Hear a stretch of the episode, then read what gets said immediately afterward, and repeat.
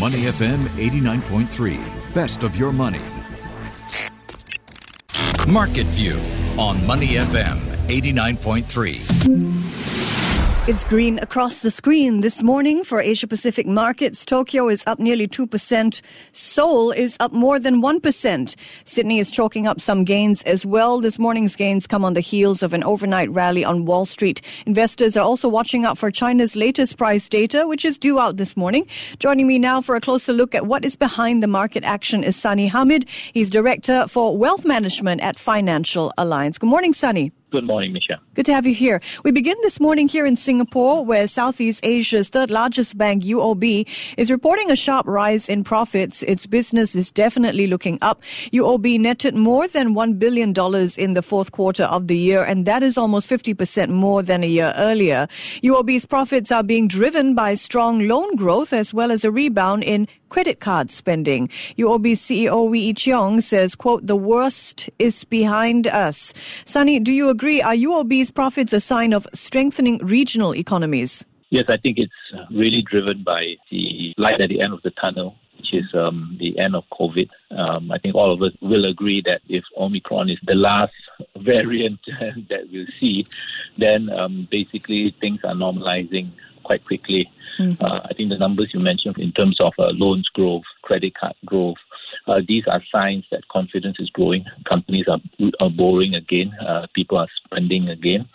Um, and I think at the same time, I won't be surprised also if the interest income starts to rise for many of these banks as interest rates normalize, move higher. Therefore, banks basically make the spread uh, from higher interest rates. Right.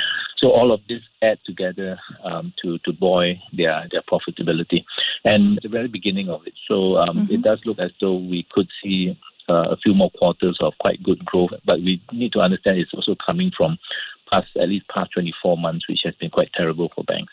UOB is recommending a final dividend of 60 cents per share. This brings the dividend for the full year to $1.20. Uh, we're moving into a period of rising interest rates, and banks are widely expected to profit as their margins on loans and credit cards rise. A point you made earlier. Sunny, what is your take on the banking sector, both here in Singapore and overseas? Is this a good time to invest in banks? Yes, I think for the factors which I mentioned earlier, I think um, it will be uh, quite a good period for banks itself. But at the same time, I think we have to be a bit selective also, looking mm-hmm. into the balance sheet of banks mm-hmm. in terms of their assets. Many companies, uh, loans itself could you know still be under stress. We could still find some default lurking here and there. So I think um, selectively, yes, but I think in general, uh, uh it should be quite okay for banks.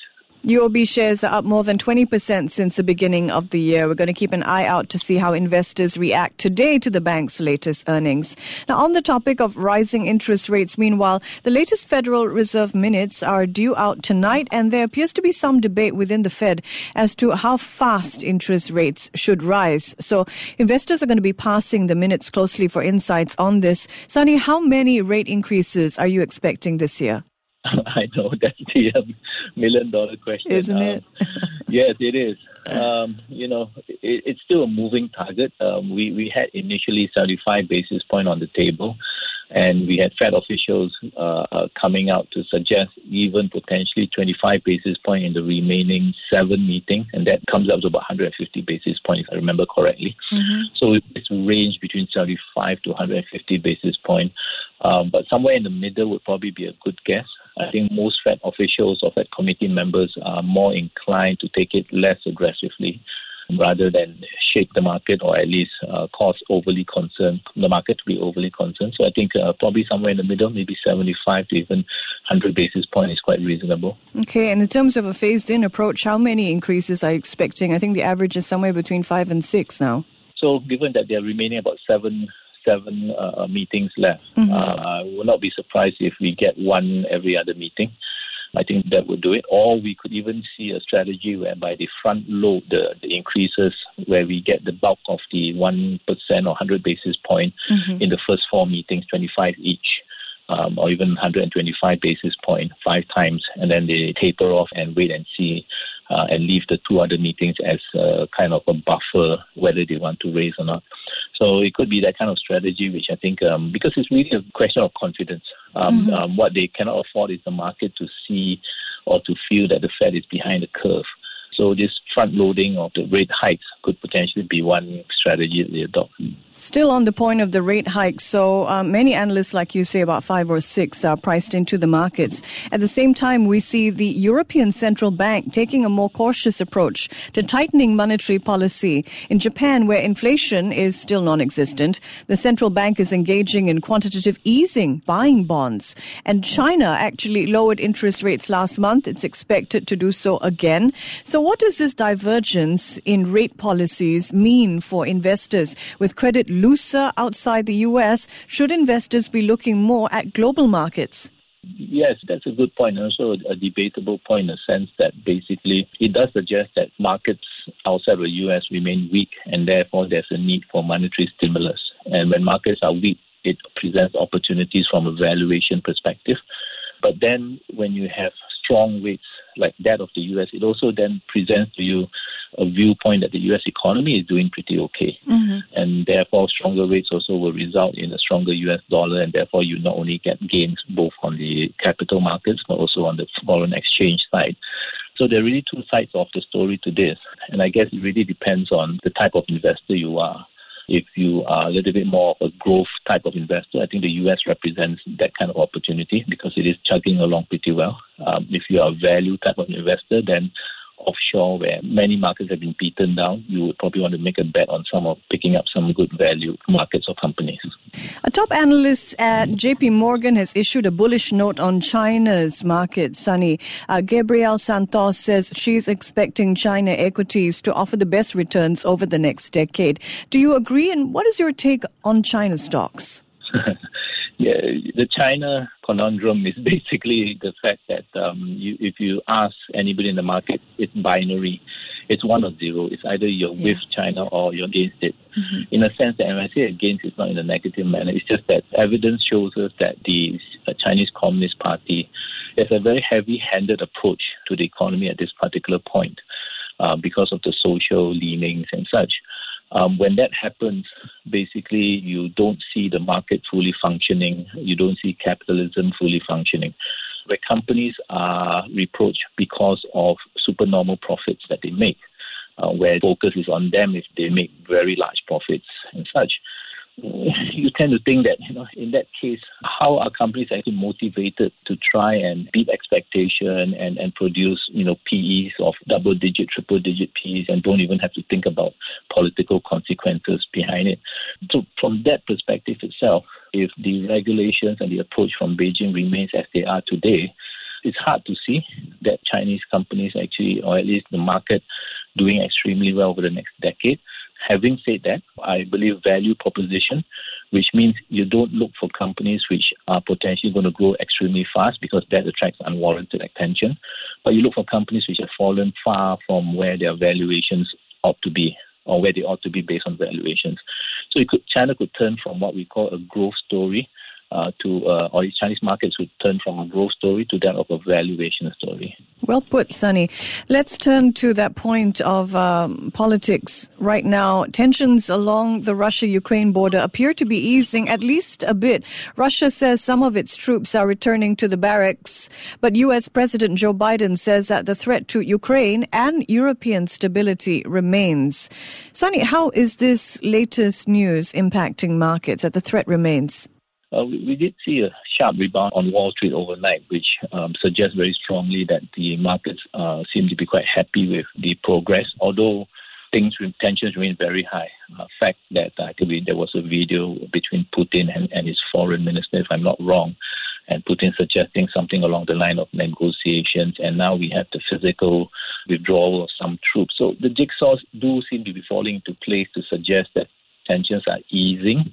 But at any point in time, because there are just so many troops there, there are so many, the tensions are so high. You know, one small mistake, one small move of the pawn in the wrong direction uh, could trigger uh, catastrophe. So tensions still remain high, but I think markets kind of um, discounted a very bad case and seeing these kind of one or two uh, signals from, from the Russians has given it a lot of relief.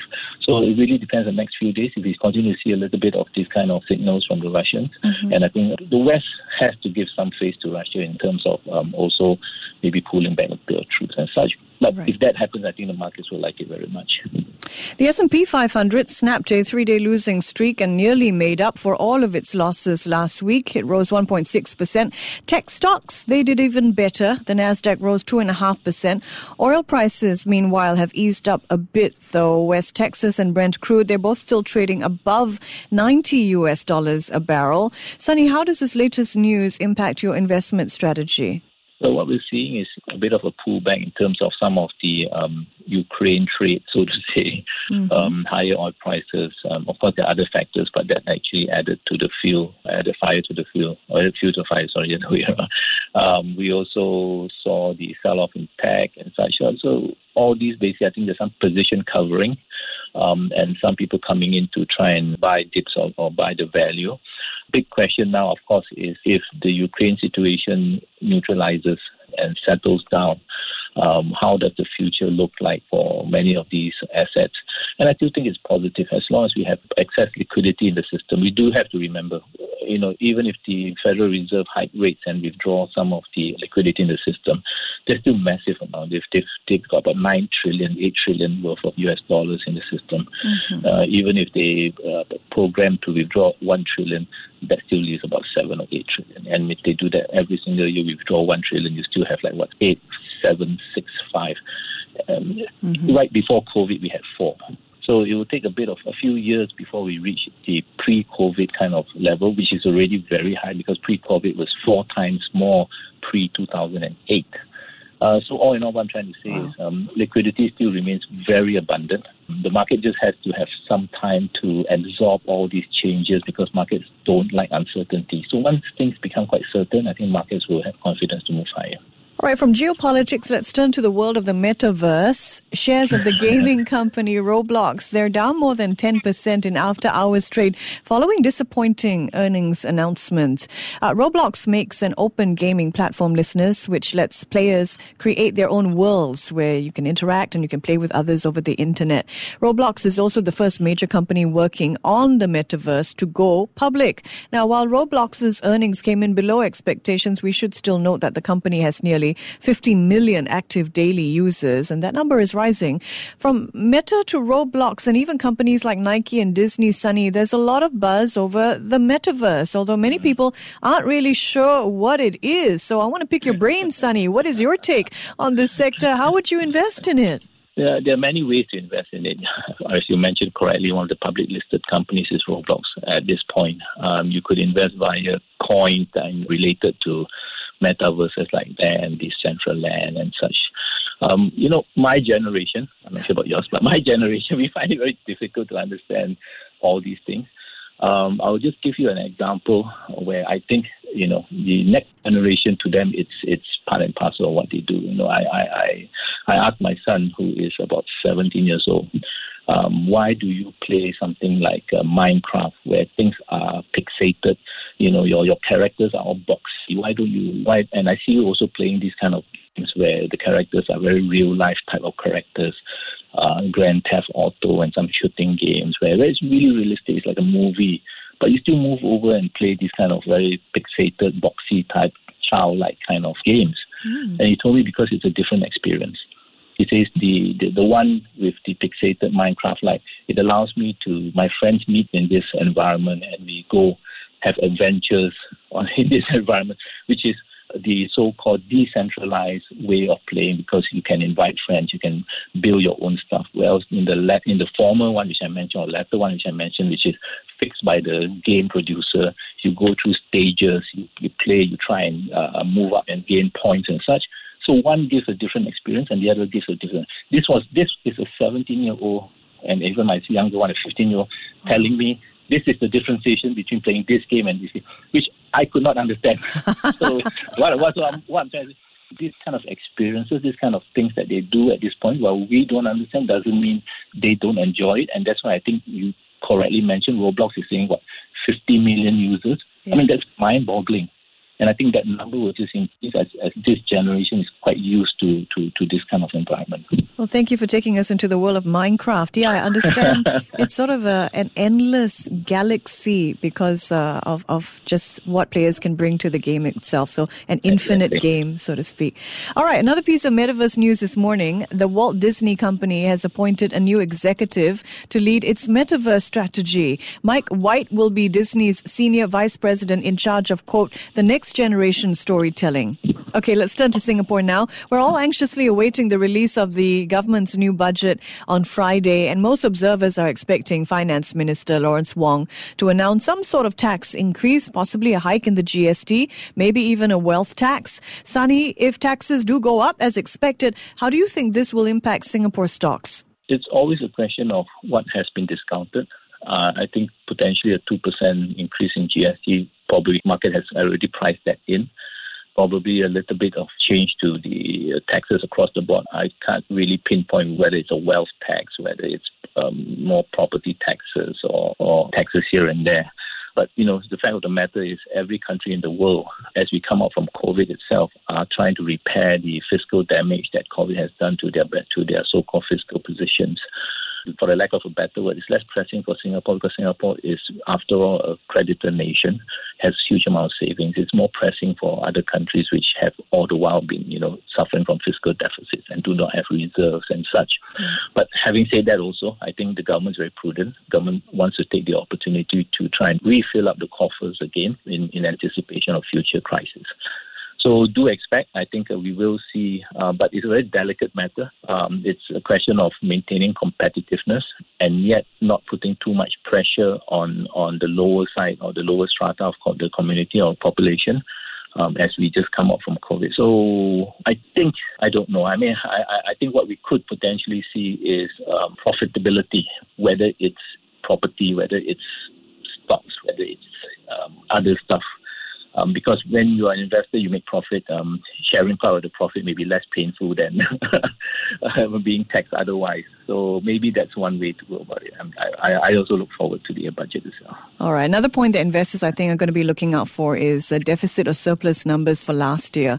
And many analysts think that the government's budget deficit will come in lower than expected, or that Wong may even announce a surprise surplus. Let's turn to markets now. The Straits Times Index is up 9.5% since the beginning of the year. And as we noted at the top of the show, bank profits also coming in strong. Sunny, what is your take overall on Singapore stocks moving forward? Well, I think once we get Ukraine out of the way, um, and with the light at the end of the tunnel, as I mentioned earlier, I think um, overall risky markets like stocks um, have a better outlook. Um, if I compare that, relatively speaking, to let's say, for example, bonds, because we, as we all know, the principle is as as rates go higher, as rates normalize, bond, bond bonds get pressured lower, bond prices go lower. So I think there's going to be a shift and a rethinking of certain portfolios that have been heavily in bonds um, to risk to to slightly more riskier markets, to alternative investments and such. Um, and therefore, Singapore markets will probably do okay. Uh, and that's on the caveat that nothing blows up in, in the Ukraine. All right, let's check in on the stock market. UOB trading at 32.53, down 0.45 of a percent. And overall, let's take a look at the STI this morning at 3422.51. That is up by 0.03%. Thanks for being with us here on Market View. He's Sunny Hamid, Director for Wealth Management at Financial Alliance. Before acting on the information on Money FM, please consider if it's suitable for your own investment objectives, financial situation, and risk tolerance. To listen to more great interviews, download our podcasts at moneyfm893.sg or download our audio app. That's A W E D I O. Available on Google Play or the App Store.